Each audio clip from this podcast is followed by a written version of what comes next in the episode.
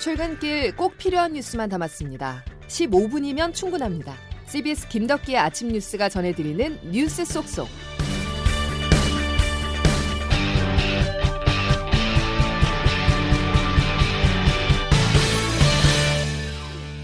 여러분 안녕하십니까? 10월 11일 김덕기 아침 뉴스입니다. 거대 여당의 대선 후보로 이재명 경기지사가 확정됐습니다. 이 지사는 대장동 전국 속에서도 더불어민주당 후보로 대권 도전에 나서게 됐는데요.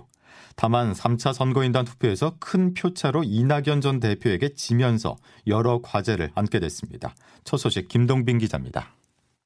기호 1번 이재명 후보가 더불어민주당 제20대 대통령 후보로 선출되었음을 선포합니다. 이재명 경기도지사가 최종 경선 득표율 50.29%로 더불어민주당의 대선 후보가 되었습니다. 이 지사는 수락연설에서 자신을 둘러싼 대장동 특혜 의혹을 언급하며 정면 돌파를 외쳤습니다. 국민의힘 화천대유 게이트처럼 사업 과정에서 금품 제공 등 불법 행위가 적발되면 개발 이익을 전액 환수해서 부당한 불로소득이 소수 기득권자의 손에 들어가지 않도록 완전히 뿌리 뽑겠습니다. 하지만 과반을 겨우 넘은 불안한 승리에 이재명 지사 측에선 일부 당혹감도 흘러나옵니다. 이 지사는 광주 전남을 제외한 모든 지역 당원 선거와 1, 2차 국민 일반 당원 선거까지 과반 승리 행보를 이어왔습니다. 하지만 30만 명이 걸린 마지막 3차 국민 일반 당원 선거에서 득표율 약 62%를 얻은 이낙연 전 대표에게 참패하면서 누적 득표율이 급감했습니다. 이 때문에 이 지사와 관련된 대장동 의혹 수사에 막판 표심이 이 전 대표 쪽으로 급격히 쏠린 것 아니냐는 해석이 나옵니다. 또 압도적 과반 승리로 후보가 돼 당을 통합해 나가겠다는 이 지사의 계획에도 차질이 불가피할 전망입니다. CBS 뉴스 김동빈입니다. 정권 재창출을 위한 최고 전략은 원팀입니다. 유일한 필승 카드 저 이재명을 압도적으로 선택해 주십시오. 용광로 원팀으로 본선 승리 이뤄내겠습니다. 마지막 연설까지 이재명 지사는 원팀을 강조했습니다.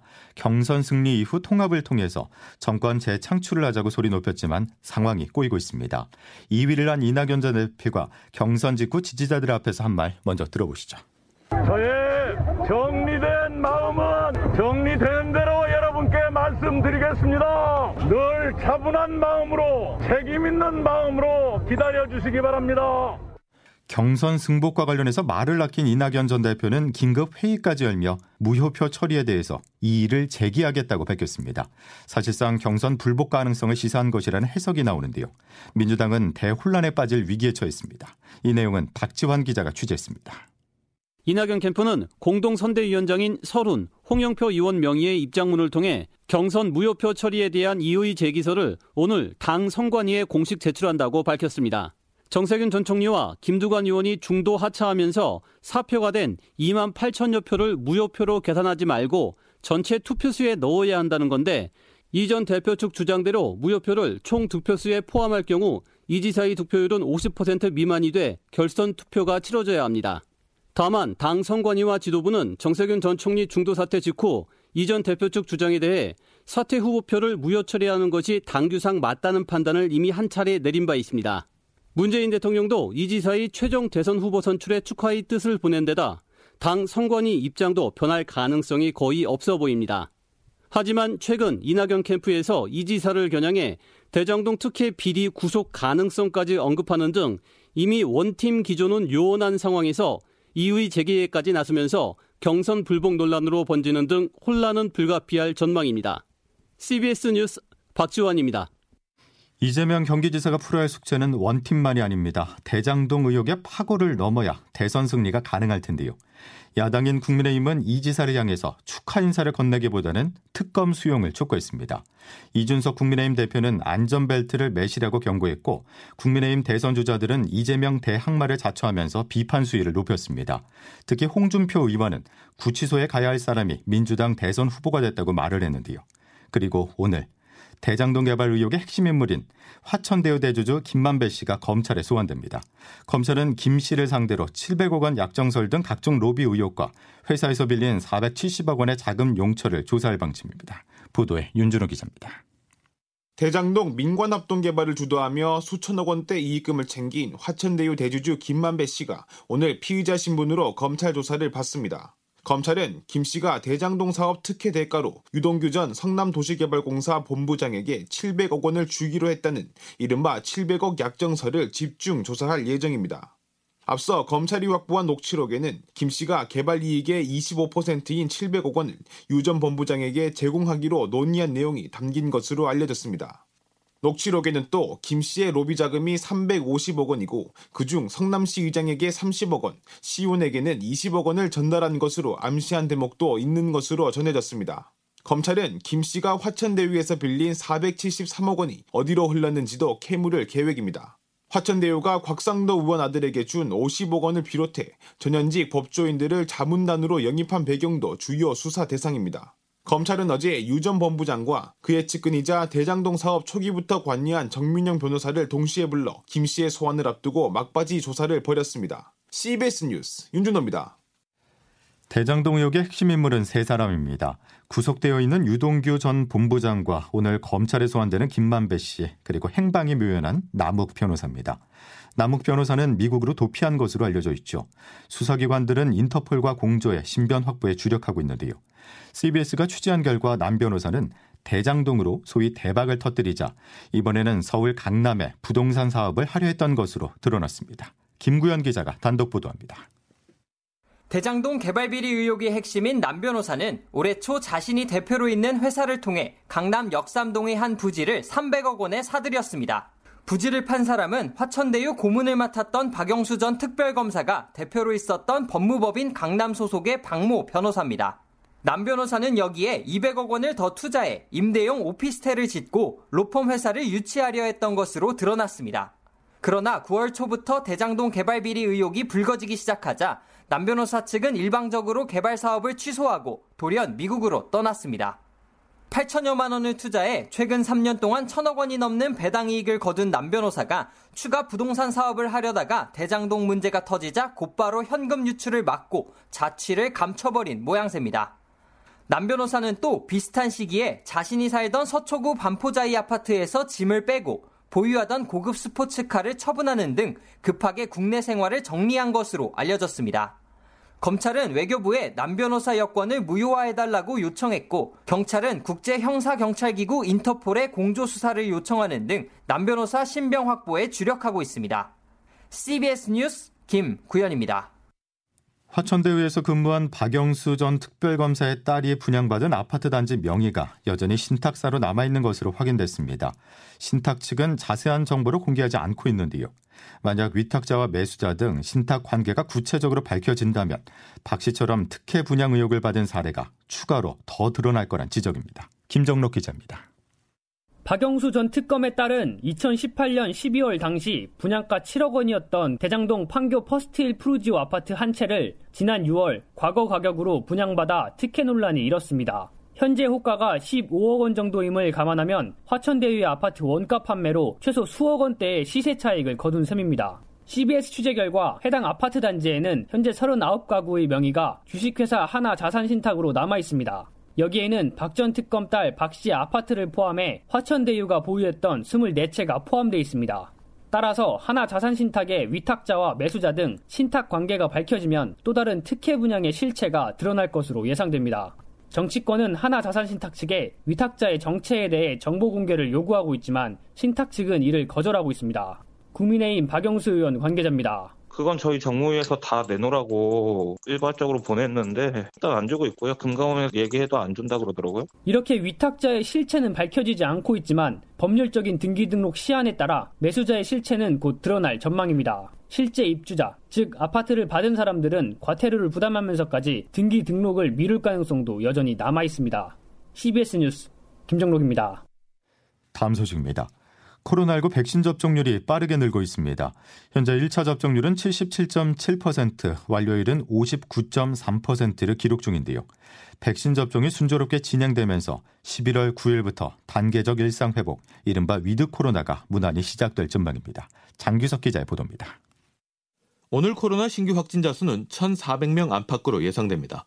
사흘 연속 2,000명대 아래로 확산세가 다소 주춤하는 모습입니다.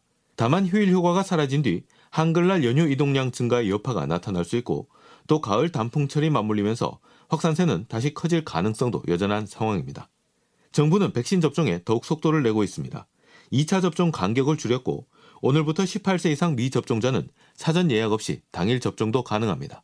백신은 어제 기준으로 3천만 명 이상이 2차 접종까지 완료했고 18세 이상 성인 접종률은 68.9%, 곧 70% 진입을 앞두고 있습니다. 누적 1차 접종자 수는 3,992만 명으로 이미 전체 인구의 77%를 넘겼습니다. 여기에 16, 17세 청소년 접종 예약률이 어제까지 46%로 집계되고 고령층 추가 접종 예약 14,000명, 임신부 예약 1,500명 등 추가 백신 접종 계획도 차질 없이 진행 중입니다. 방역체계 전환의 기준점인 전 국민 70% 접종 목표는 이달 말쯤 무난히 달성 가능할 걸로 예상되면서 정부는 단계적 일상 회복 방안을 준비하고 있습니다. 모레인 13일 정부는 코로나 일상 회복 지원위원회를 민관 합동으로 구성하고 첫 회의를 열 예정입니다. CBS 뉴스 장규석입니다. 일상 회복을 더는 늦출 수 없는 이유 중에 하나가 소상공인들의 피해 때문입니다. 매출은 크게 줄어들었지만 임대료 같은 고정비는 줄지 않아 대출로 한달한 달에 간신히 버티는 실정인데요. 정부가 이들에게 80% 손실 보상을 하겠다고 밝혔지만 100% 보상이 아니라 반발이 나오고 있습니다. 보도에 이기범 기자입니다. 영업 손실액의 최대 80%까지 집합금지 업종, 영업 제한 업종을 인정한다는 개념이고 정부의 코로나19 손실 보상이 영업 손실액의 80%로 결정되자 100% 보상을 요구해온 소상공인 자영업자들은 유감이라고 밝혔습니다. 소상공인연합회 차남수 정책 홍보 본부장입니다. 소상공인들이 바라는 온전한 손실 보상을 그 맞을까라는 의문이 좀 생겨요. 하지만 집합금지 업종과 영업 제한 업종 구별 없이 모두 80%를 적용하는 것은 환영했습니다. 한국 중소상인 자영업자 총연합회 이성원 사무총장입니다.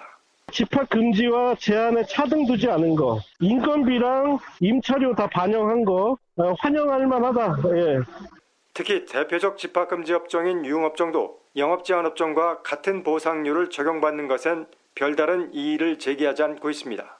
한국 유흥음식점업 중앙회 최원봉 사무총장입니다. 80%로 같이 해도 저희들은 무방하다고 생각을 합니다. 하지만 이달 말부터 구체적인 손실 보상이 들어가면 보상 금액을 놓고 이의 신청이 잇따를 가능성이 여전히 남아 있어 지켜봐야 한다는 지적도 있습니다. CBS 뉴스 이기범입니다.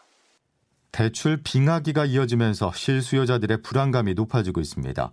정부가 내년에도 대출 증가율 목표치를 더 줄여잡는 등 가계대출 규제 고비를 더욱 당길 거란 전망입니다. 박초롱 기자입니다. 지난달 30일 거시경제금융회의에 참석한 경제, 금융당국 수장들은 내년 대출 증가율을 코로나 사태 이전 수준인 4%대로 낮추는 기조를 재확인했습니다. 올해 증가율 목표치는 6%대인데 이를 더 줄이겠다는 겁니다. 일각에선 시중은행들의 대출 축소와 중단이 올 연말까지 시한부로 시행되고 있고 대선도 앞두고 있는 만큼 내년에는 숨통이 트이지 않겠느냐는 전망도 나옵니다. 하지만 정부가 더욱 강한 대출 규제를 시사하고 나선 만큼 내년에도 분위기는 크게 바뀌지는 않을 것이라는 전망이 보다 우세합니다. 한 시중은행 관계자입니다. 계속 중단 사태 발생하고 이게 계속 이슈가 되니까 연초부터 관리를 하려고 하지 않을까라는 생각이 들거든요. 전문가들은 이번 달 발표될 관리 대책 중 실수요자 보호에 관한 부분이 관건이 될 것이라고 설명합니다. 대출 난민들이 불법 금융권으로 몰리면 정부의 총량 목표치가 달성되더라도 수면 아래 부실은 더 깊어질 수 있는 까닭입니다. CBS 뉴스 박초롱입니다. 휴일 날씨 이제 기상청 연결해서 알아보겠습니다. 김수진 기상 리포터. 네, 기상청입니다. 예, 아침 기온이 서늘하죠. 네, 갑자기 계절이 바뀐 것처럼 오늘 아침 공기가 부쩍 쌀쌀해졌는데요. 오전 7시 현재 강화 파주가 11도, 철원 11.7도, 서울 12.6도 등의 분포로 특히 중부와 전북 지역을 중심으로 어제보다 무려 5도에서 10도가량 기온이 큰 폭으로 떨어졌고요. 오늘 한낮 기온도 대부분 20도 안팎에 머물 것으로 보여서 종일 서늘하겠습니다. 어제 낮 기온이 30도 안팎까지 크게 올랐던 대구와 대전, 광주 모두 오늘은 한낮 기온이 18도에 머물겠고 그밖에 원주 19도 19도, 서울 20도의 분포로 어제보다 적게는 4, 5도에서 많게는 10도 이상 큰 폭으로 떨어지겠습니다. 이런 가운데 오늘 아침에도 강원 남부와 충청 이남 지역 곳곳에서 비가 내리고 있는데요. 중서부 지역은 오늘 오전까지, 강원 영동은 오늘 밤, 남부지방은 내일 낮, 제주도는 모레 아침까지 비가 좀 더 이어지겠고요. 충청도와 강원 남부 지역은 내일 새벽부터 낮 사이에 다시 비가 시작되겠습니다.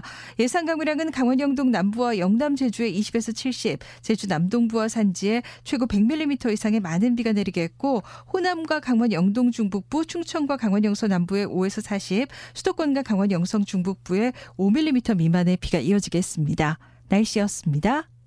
커피 섭취가 한국인을 포함한 아시아인의 사망률을 20% 이상 감소시킨다는 연구 결과가 나왔습니다.